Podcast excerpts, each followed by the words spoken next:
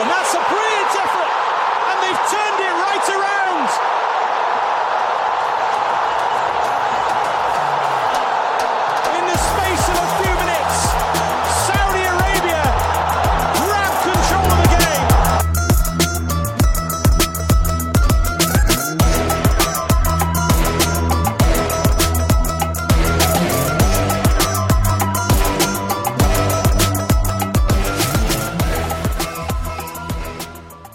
to another episode of Dawri, the Saudi football podcast. A special episode as well, by the way, as we discuss the start of the AFC Asian Cup taking place in Qatar and look forward to Roberto Mancini's Green Falcons making their tournament bow against Oman.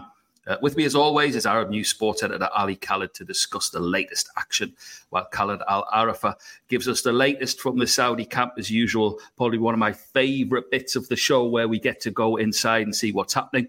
Uh, we also cast a quick eye on the results of the Arab teams at the Africa Cup of Nations in the Ivory Coast. Ali, exciting stuff on the international front uh, for lovers of Arab, Asian, and African football. And may I just add, goalkeepers making last minute datters in private taxis and planes to get there. It's a real case of planes, trains, and automobiles.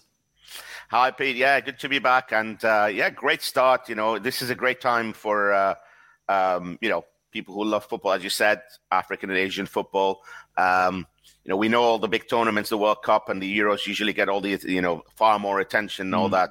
Uh, so this is our time. We really enjoy this. And um, you'll see that with our special guest today as well, one of the experts on, uh, Absolutely. Asian football as well. Uh, so, um, yeah, we're, uh, you know, very, very exciting. I mean, we'll get to, obviously, in details, we'll get to uh, um, the Asian uh, Cup. Um, yeah, it's been interesting start for the uh, African nations as well. You know, one, one, you know, we've been keeping close eye on Egypt. We've been talking about Mo Salah. You know, is this his time? Uh, you know, you know, will he finally get to, uh, you know, lead Egypt uh, to uh, to a title? Uh, they had a massive scare against Mozambique. They were they were leading one 0 then Not the were- greatest start, was it? no, no, they not at all. And they were seconds away from losing. They were two one, two one down, going to stoppage time, and then uh, a, a Salah penalty saved them. But uh, yeah, not a great start for them. Uh, but yeah, I mean, listen, our, our focus is on uh, is on mostly on the Asian Cup, of course, in the region. Uh, Saudi Arabia kick off their campaign on uh, against Oman at Khalifa International Stadium. Expectations are high for Mancini's men. Uh, Saudi have not won the title since 1996 uh, um, um, in the Emirates. Uh, it was uh, against the UAE in the final. Uh, but you know, th- this is seemingly a bit of a golden age, or the start of a golden age for Saudi football. The the the, the clubs are doing extremely well in the AFC Champions League. All four clubs in the knockout stages. We know what's happening in the league with all the players coming in uh, from Europe. Um, you know, Al Hilal have been very successful uh, continentally, and obviously Saudi, you know, played really well in the World Cup, although didn't, didn't qualify. So, um, you know, a lot of people would be expect them to challenge, but we know, you know, that probably the two strongest teams in in Asia now, um, and two of the top teams in the world really are Japan and South Korea. So it's going to be tough. Uh, um, and also, look, I mean, you know, on Monday, Mancini dropped a bit of a bombshell in his press conference uh, when he said that he will only pick players who want to fight for Saudi. Uh, you know, in essence, blaming Salman Al Faraj of Al Hilal and Al Nassr duo of Sultan Al Ghannam and goalkeeper uh, Al for their omission from the squad. Really, an explosive statement, so close to uh, to the opener. Not sure it was warranted or it's it does uh, anyone any favors, but. Uh, uh, for me, particularly on Al Faraj, you know, a, a beloved player, a fantastic player, the captain for so many years, um, and you know, it's I don't know, just brings a bit of negativity just ahead of of the match. Uh, but you know, look, I mean, you know, Mancini, we we know. Uh, we, we know his style. He's straight talking, and Can I ask you a quick uh, question on that, Ali? I mean, Sure. obviously, as as sport editor of, of of of Arab News, you know, but as a football fan as well. And we touched, if you remember, a couple of weeks back on this very podcast, uh, we had a, a fantastic guest in in Andrew Nagy, and we talked about players being more, uh, so we say, in the fans love their players. It, it, coaches can be expendable. We've seen that. We've seen that in our region. We've seen that from the game. So just you, know, just touching on that, that's a very uh, it's a very fine line to be walking to criticize beloved heroes of a, of a team. Yeah, it, it is. It is. I mean, it's uh, it, you know, I think it's obviously, you know, Salman Al Faraj, you know, he's not in the squad, uh, and I mean, I, I, mentioned Salman Al Faraj more than the other two, you know, just because of his status in the Saudi game. He's not in the squad. So I think it's too late, too late for him in uh, in the tournament. You know, had he been chosen and then maybe like sidelined and all that, you know, could, could have like maybe caused even more problems. But um, uh, you know, I, I agree. I think you know, you know, if you if you take such a hard line with like with heroes, as you say, and a lot of the time it can be warranted. But if it's not, you know, you're you're you know you're setting yourself up uh, for criticism if things don't work mm. out. So, so you know, we'll, we'll, we'll wait and see on that. You know, uh, uh, yeah. it's been a bit secretive the the squad uh, in in the in the uh, in the sense that you know they played the, the friendlies behind closed doors. We haven't really had much uh, to go on on those. but our man Khaled has been Khaled Alarafah has been keeping an eye on the, the squad. Um, you know, you know, we spoke to him earlier, and and well, this is what he had to say about the Saudi preparations. Hi, Ali. Hi, Peter. How are you guys? So, just before the kickoff of the Asian Cup in Qatar, the Saudi camp ended with the last two matches. They played against Palestine on the 9th of uh, January, and then the match was 0 0, no goals, but witnessed a red card for Salim Ad-Dosari. And then they played just the next day, they played another match against Hong Kong. That match was better than the first one. They won 2 0. Uh, First goal was uh, the first half by Abdurrahman Gharib, the player of Al-Nassr, and then the second half, Fawaz Sqoor, a Shababi player, scored the second goal. As I mentioned before, we don't have a lot of information about these uh, matches because of an order from Mancini. He said no covered. He doesn't want the TV channels to cover these matches. Uh, media weren't allowed to enter the match as well. We just get the information from the media office of the Saudi national team. Now the camp is over. It wasn't really bad. We're just waiting until the 16th of this month to see the match, their first official match in the Asian Cup against Oman. And then we'll see how was the camp. That's that's going to be the real beginning start for Mancini. I'll get back to you after that match, and hopefully you guys will enjoy the Asian Cup. Back to you, Ali. Thanks to Khaled Alarafah as usual for that. Uh, Ali, the fancy teams have performed well. Uh, no major surprises thus far.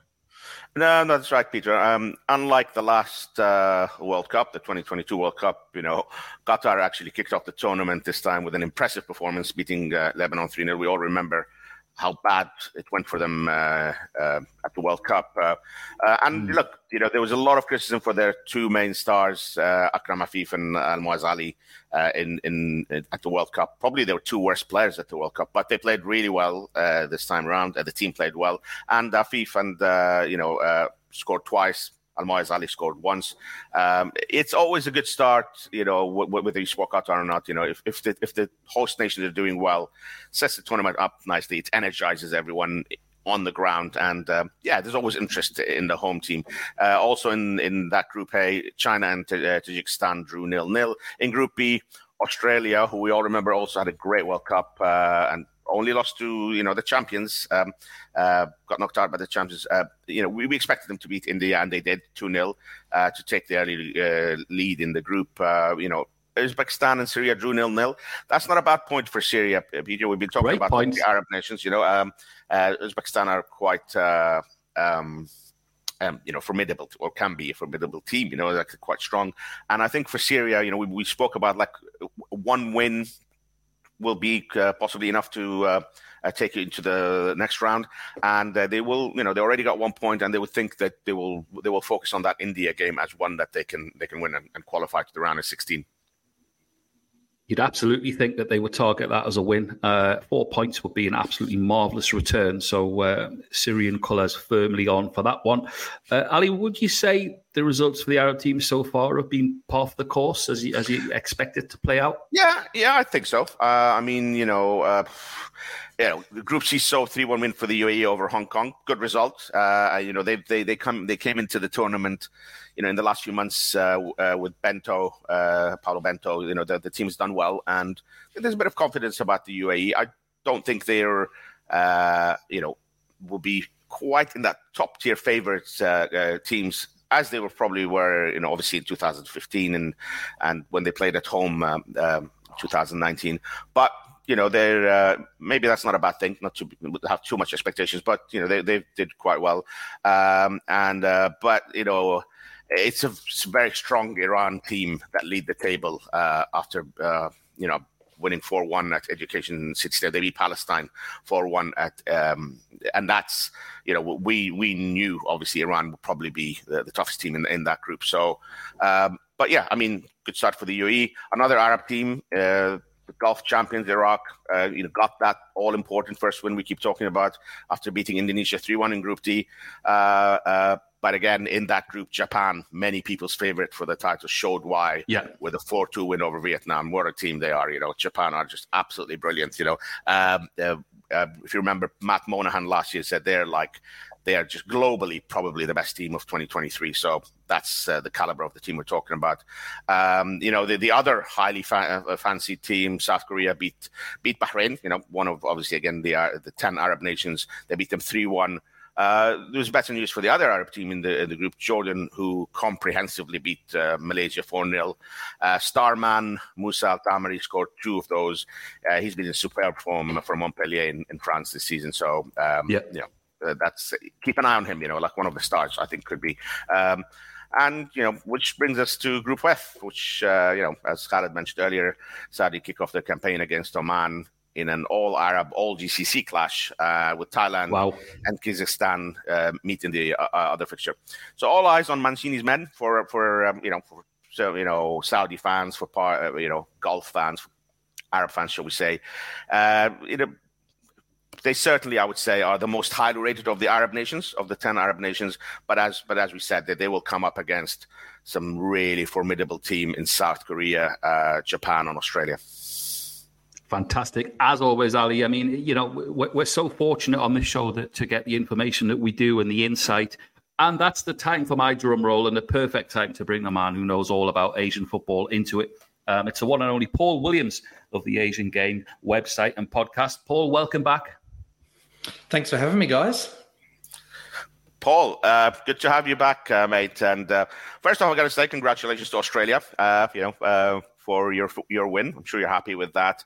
Uh, so tell us about you know obviously how um, you know how it's been received back home, and also just your general views on the opening days of the tournament. I'll start with the the tournament first. Uh, you mentioned it in your your introduction there. There hasn't been any surprises as such in terms of the results. There's been no shock upsets or anything like that so far. But it has, I do think it's been a really solid start to the tournament. I agree with what you said about Qatar. It's always good when the hosts get an early win and set the momentum going. But I think while we haven't had necessarily the the shock result, I think some of the performances along the way have been have been really pleasing.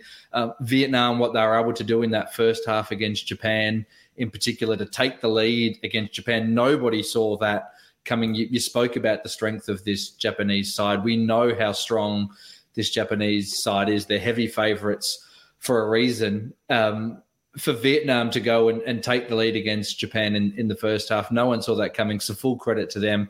Uh, the match between Indonesia and Iraq last night for me has been the match of the tournament so far. It was just 90 minutes of end to end action, fantastic atmosphere from the Iraqi and Indonesian fans. Um, and, and Indonesia gave as good as they got. It was a 3 1 scoreline that looks somewhat easy for for Iraq, but it was it was anything but. I mean, Indonesia had their chances to to equalise, to take the lead, um, but just missed a little bit of quality in the, the, final third. But they threw punches at Iraq and, and they hit a couple of times and they showed what they're capable of. So there's been some really pleasing performances, even if we haven't had the uh, the upset result. And in India for a half, you know, um, frustrated Australia that for India to get to half time at nil all was a, a massive – result for them. Australia did what you would expect them to do in the second half and and came out with uh, with a 2 0 win, but it was far from a, a, polished performance from Australia. I think they'd be expecting a lot more um, in the next couple of games because Syria and Uzbekistan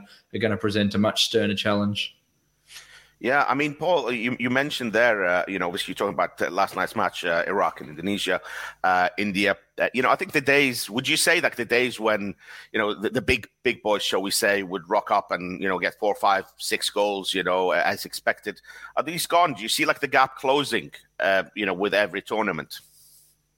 It's a good question, um, and it's something I've been giving some consideration to as to whether the gap is closing. I, I do think it is definitely closing. I think that middle bunch of teams, there's there's more nations that are um, becoming involved in that sort of second tier. Japan and Korea are are probably streets ahead at the moment in terms of the quality that they've got on the pitch, but um, you know, football's played on grass; it's not played on paper. So while they have the best squads on paper, as we saw against Vietnam and even Bahrain against you know South Korea last night as well, um, you know they can. There are nations all across Asia that can compete and challenge on their day. I mean, if this was a league season across 38 games, you know, they'd probably struggle. But on a one off game, anything can happen. And, and we've seen that um, on occasion. So I think that the, the gap is closing. I think the the bottom of Asia, if I can put it like that, is certainly improving. Um, the, the, top end is improving as well, but I think we're, we're getting more and more nations that are certainly competitive that can compete with that top level. Great. And uh, Paul, I mean, uh, Peter just called uh, the results of the Arab nations par the course. Uh, you know, from obviously Saudi haven't played yet, but like the, the, other Arab nations, would you agree with that? Would you think that, you know, we've what we've seen so far is kind of what we've expected from those teams? I would. I mean, the Arab teams are always incredibly difficult to, to play against, um, particularly for teams from, from East and Southeast Asia that find it difficult to travel to this part of the world. So I think the results that we've seen are certainly par for the course. I think some of the performances, as you said, the UAE got a 3 1 win over Hong Kong. They'd probably be expecting a slightly better performance overall, but they got the win, and that's the important thing. It's about building through a tournament, not necessarily, you know, starting like a house on fire. Um, you, you got to build into the tournament. I thought what was pleasing for the UAE was the age of their goal scorers and the profile of the players. You know, Yahya Al is 25, then you got um, Sultan, who's who's 19, um, uh, and and a 22 year old scoring as well, whose name escapes me. But I think that's really pleasing for the UAE going forward that there is this new younger generation coming through. So I think, yeah, for on on the whole, the, the performance of the Arab teams, I say it's par for the course, as Pete said. Yeah, yeah, and I'm glad you mentioned Yahya Al Ghassani there. Someone we've been keeping an eye on for a few years over here. You know, like you know, I, I remember, you know, I first saw him, you know, as an 18 year old, and he kind of stood out. You know, it was all it was. Uh, uh, it's like in some in an Adidas tournament, and he was still like this, but uh, unattached to a club. I think 17 or 18, and he like and he kind of stood out. Uh, it's great to see his progress. You know, hopefully this tournament will be one of you know where he really makes a, a name for himself. So that's uh, that's a really good one. You know, this brings us to Saudi, Paul. I mean, they're um, you know the out of the Arab teams, I've already mentioned that you know probably the most fancied out of the Arab teams. You know, strong league. We know we've spoken about about all what's going on there. Uh, you know, with the positives and negatives, obviously, like playing with all these great players improves the league, brought uh, you know has lifted the standard. Uh, but of course, the the other side of the coin is that a lot of players don't get playing time, you know, with all these foreigners. So there's there's a lot that we've uncovered in the past is, uh, with you as well. Uh, but I mean, the big story is uh, you know Mancini's uh, press conference, which I mentioned earlier. Um, what, what's your take on that? It was explosive. it, it was it came from nowhere, really. I mean, the, the, the omission of those players had certainly raised headlines coming into this tournament, and I guess naturally he was going to be asked about that. But you'd expect in in those situations that the coach would probably keep something like that in house and and not air the the dirty laundry, so to speak. But I guess. I guess he probably wanted to put a, a bit of a line in the sand, really, um, and make it clear that these are the expectations going forward. That no individual is bigger than the team. And of course, the players have denied what he said. So we'll have to see what what comes from that. But you know, if, if you take what he said at, at face value, that he's putting a line in the sand that that says to all the players that are within the camp and those that are aspiring to get into the camp that you know this is what I expect from you going forward. Um, it was absolutely explosive, and it's it's it's created this sort of air of negativity now around Saudi Arabia going into that opening match. It's probably a distraction that they can do without. I know after he answered the question, he said, That's it. I won't be answering any more questions about it. But that's not going to be the end of the story. The players have now had their say. And I guess it's over now to the, the federation as to what are they going to do in this situation. But they've they kind of snookered a little bit because they've they've got no, no real alternative other than to back um, Roberto Mancini in this situation. To do anything otherwise would be to undermine his authority. Um, and to do that so soon into his reign, you may as well just sack him if that's going to to be the case. So it's created this really interesting conundrum around Saudi Arabia at the moment because coming into this tournament, as you said, they were the, the most favoured of the Arab teams, even if their form necessarily since the World Cup hasn't um, necessarily been the best. Um, but it's now created this air of um, of negativity around the team, and it's going to be fascinating to see now how they respond when they actually get get out onto the pitch. Yeah, I mean, uh, for me, Paul, particularly, and I know you're a fan as well. You know, we, we have all loved uh, Salman Al Faraj over the years. You know, a fantastic player for being fantastic for Saudi Arabia. Also, the fact that if you remember, obviously in the World Cup, got injured in that first match against uh, mm. Argentina, uh, so missed the rest of the tournament, and obviously missed uh, a lot of the games since then as well. Yeah. You know, so you know potentially in a sad end, uh, poten- uh, a potential end mm. to uh, uh his uh, uh, international career. We'll wait and see. But um, yeah, I mean, um, yeah, it, for me, it's quite sad because just one of my favorite players in in the region. But moving on to the actual match itself, you know, you would think that Saudi Arabia will still have enough to beat Oman. You would think so. I mean, Oman are a real surprise packet in the last round of, of World Cup qualifying. Let's not forget they got that win over Japan at, at Saitama Stadium as well. They proved themselves to be no pushovers. Branko Ivankovic is still in charge. So I, th- I think that continuity is going to hold them in good stead. They're always a little bit of an, an, unknown quantity when they come into to tournaments like this because you know so much of the focus in in the golf and the Arab world is on is on the teams and the leagues in um, in the UAE, in Qatar, in Saudi Arabia. There's not much attention that actually gets paid to domestic Omani football. So they're always a bit of a, an unknown quantity coming in because we don't get to see a lot of their players in week to week action unless you're watching, you know, the AFC Cup or or something along those lines. So it'll be fascinating to see what tests they can. Uh, put to Saudi Arabia. I remember in last round of World Cup qualifying, I think Saudi Arabia got the the win on both occasions, but they were close and, and tightly fought matches. So um, I'm expecting a little bit the same again tonight. But given everything that's happening, um, it's a real opportunity for Saudi Arabia to, to make a statement and put that behind them with a uh, with a performance. You know, they can get a win by a couple of goals. That really sort of puts some clean air between the comments from Mancini and now moving forward in this tournament. Well, I wanted to ask you, how's how's the interest in Australia? How how's uh, how the fans uh, like? Obviously, there's uh, there's always interest in um, in Australian national team, but like in general, you know, are, are people is is it something that uh, um, you know people are uh, are into? Of course, you and I we always reminisce about 2015 when I when I came to Australia and we and watched that fantastic tournament, uh, and there was a lot of interest then. But obviously, that was being held in Australia. Do you still, you know, has that been built upon? You know, like do people you know enjoy this tournament?